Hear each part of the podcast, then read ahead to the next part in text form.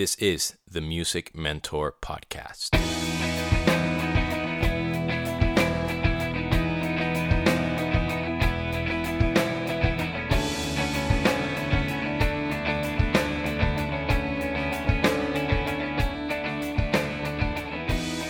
What is going on, my friends? This is Demian, your host of the Music Mentor Podcast, and welcome to episode number 195. This week, I asked all of you on social media, whether it was Instagram or Twitter, I asked you for some questions. If you had anything that you wanted to ask me about the music business, about tour, and that's what today is going to be about. And not too unpredictably, I have found that most of the questions, if not all of them, have to do with touring. But before I get started, as always, I want to give a shout out to the wonderful companies that I endorse Zildjian Cymbals, LP Percussion, Vater Drumsticks, Gibraltar Hardware, Cympad Accessories, Yuka Tape, Nirvana hand Handpans, U-Bass by Kala Brand, and of course, last but not least, my dear friends from Ultimate Ears in ear monitors. And if you are looking for a new set of ears, if you're looking to upgrade your in ear game, if you're looking for the best in the business, if you're looking for the best customer service, and if you are looking for accessories such as Bluetooth speakers, look no further. Ultimate Ears are the bee's knees. And if you are ready to purchase something and you would like a discount, what you have to do is just hit up my friend Joe Lester, who works at Ultimate Ears out in out here in LA by Third Encore and you shoot him an email at ultimateaudiojoe at gmail.com and you give him the code DA20 and you will get a 20% discount across the board. So hit him up. So questions, questions, questions. And I hope I have answers, answers, answers. So I'll try to do sort of a quick fire type of situation and I'll try to answer them as thoroughly and fairly and objectively as possible. What's been the best part of tour so far? Well, without a doubt, like I've said before, the best part is the tour in general as a whole. Touring is something that I love. But if I had to pick something specific, I could not mention anything other than playing or getting to play music that means so much to so many people. It is absolutely mind blowing every single day, every single night when we're there performing. And I know I'm speaking for the rest of, of, of the whole group, band, uh, the three boys, of course, and just everybody involved in this operation. It's just incredible to see and be a part of something that means so much to so many people. Um, and personally, knowing that, you know, Nick, Joe, and Kevin wrote those songs when they were just so young, and they still hold hold a lot of relevance to these people and, and, and you, you folks out there. It's just truly incredible, and that never gets tiresome, and I never take that for granted. Do you have a top show out of leg one and why? Hmm. That's a really good question. And some of the answers might be subjective. Places like Madison Square Garden obviously stand out, especially the first night. It was incredible. Uh, I particularly always wanted to play at the TD Garden in Boston. So that was very special for me, personally speaking. I also loved the first night at the Hollywood, uh, excuse me, at um, in Miami, the first the start of the tour. That was excellent. My wife was there, and it was just the first night of the tour. That was pretty incredible. You know, finally things lining up and coming to fruition. That was very very special. Portland was incredible for me because I got to see my sister and my niece and my nephew, and they were it was the first show they ever went to, so that was very very beautiful for me. And I have to say that the Hollywood Bowl shows, both of them, were absolutely unforgettable and unbelievable and some things or, or, or a couple of shows that uh, that that I'll never ever forget for numerous reasons. So, if you were there, you know exactly what I'm talking about. Has everyone adjusted to traveling together and always being so close? That's a really good question as well.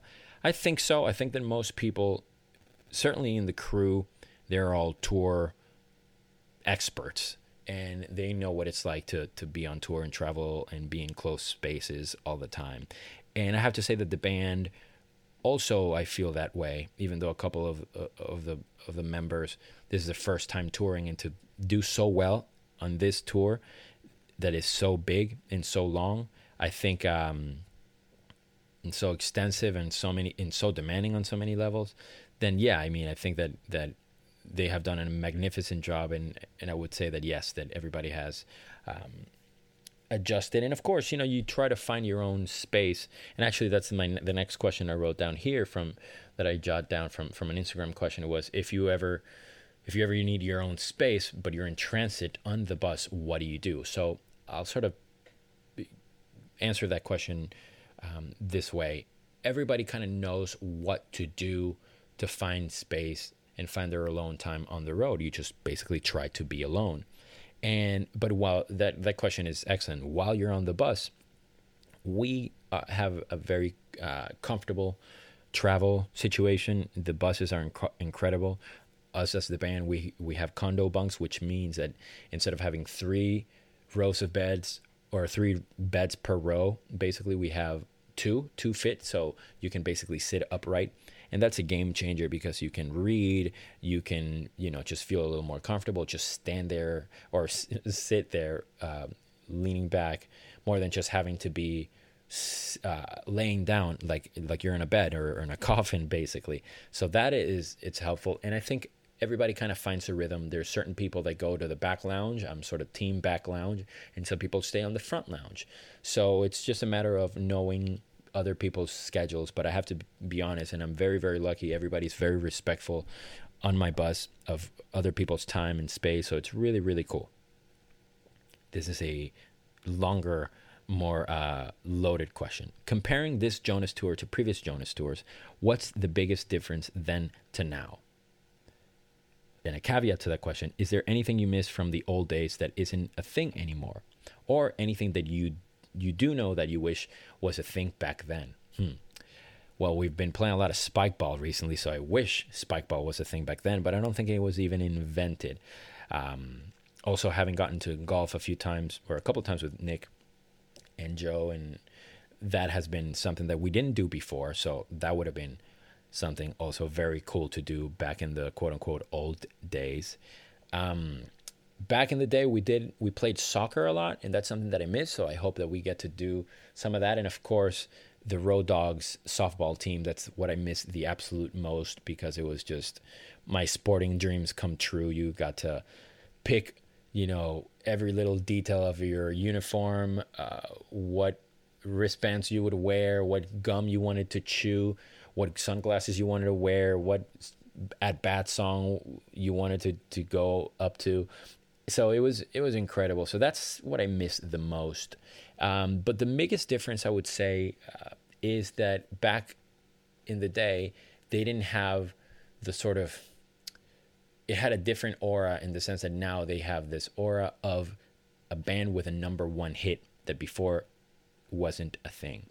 So even though no none of the fans of you out there needed the number one status of a song to validate anything that they ever did but this is a different thing it's kind of like a different situation that that I don't know comes or brings with it a different budget or a different way of being looked at or something like that. So that's something that I find really really fascinating.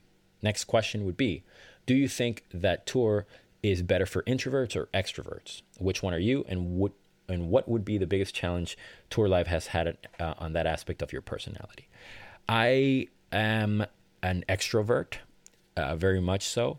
So I don't find touring to be hard for me. So almost by definition, I would assume that touring for most extroverts wouldn't be that difficult. But I really don't know. I think it's like most things with music, it, it has to do with a person to person evaluation or situation. And I would like to think that, in my experience, extroverts could get on other people's nerves. So sometimes, if I had to pick who to who to uh, tour with, uh, would probably be introverts because I'm the extrovert, and, and maybe too many of us might might piss some people off or might be too much to deal with.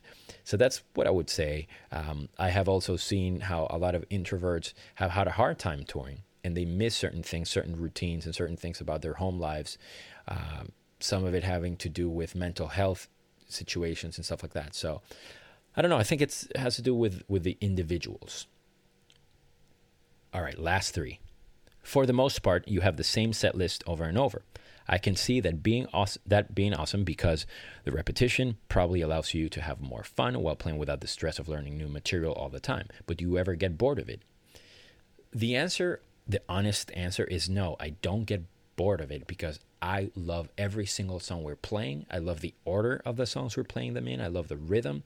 And you would have to be, like I said, a robot. I've, I mean, I've been known to say you've been you have to be dead inside to to to feel play the same, even if it was the same song on repeat, and seeing the crowd react that way. I think it's it's just a no brainer. How yes, I would love to do that over and over and over, and I don't get bored from it. Two more. What's one thing you wish you could have um, or do while on the road that you don't have? Clearly, being with my wife and being with friends and especially my students, that's something that I really, really miss. And I try to teach while I'm on the road, but the reality is that it's not that easy.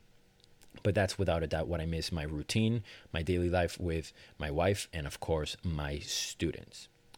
Last question is life on the road exactly as you pictured it before you knew it what, what it was like? That's unbelievable.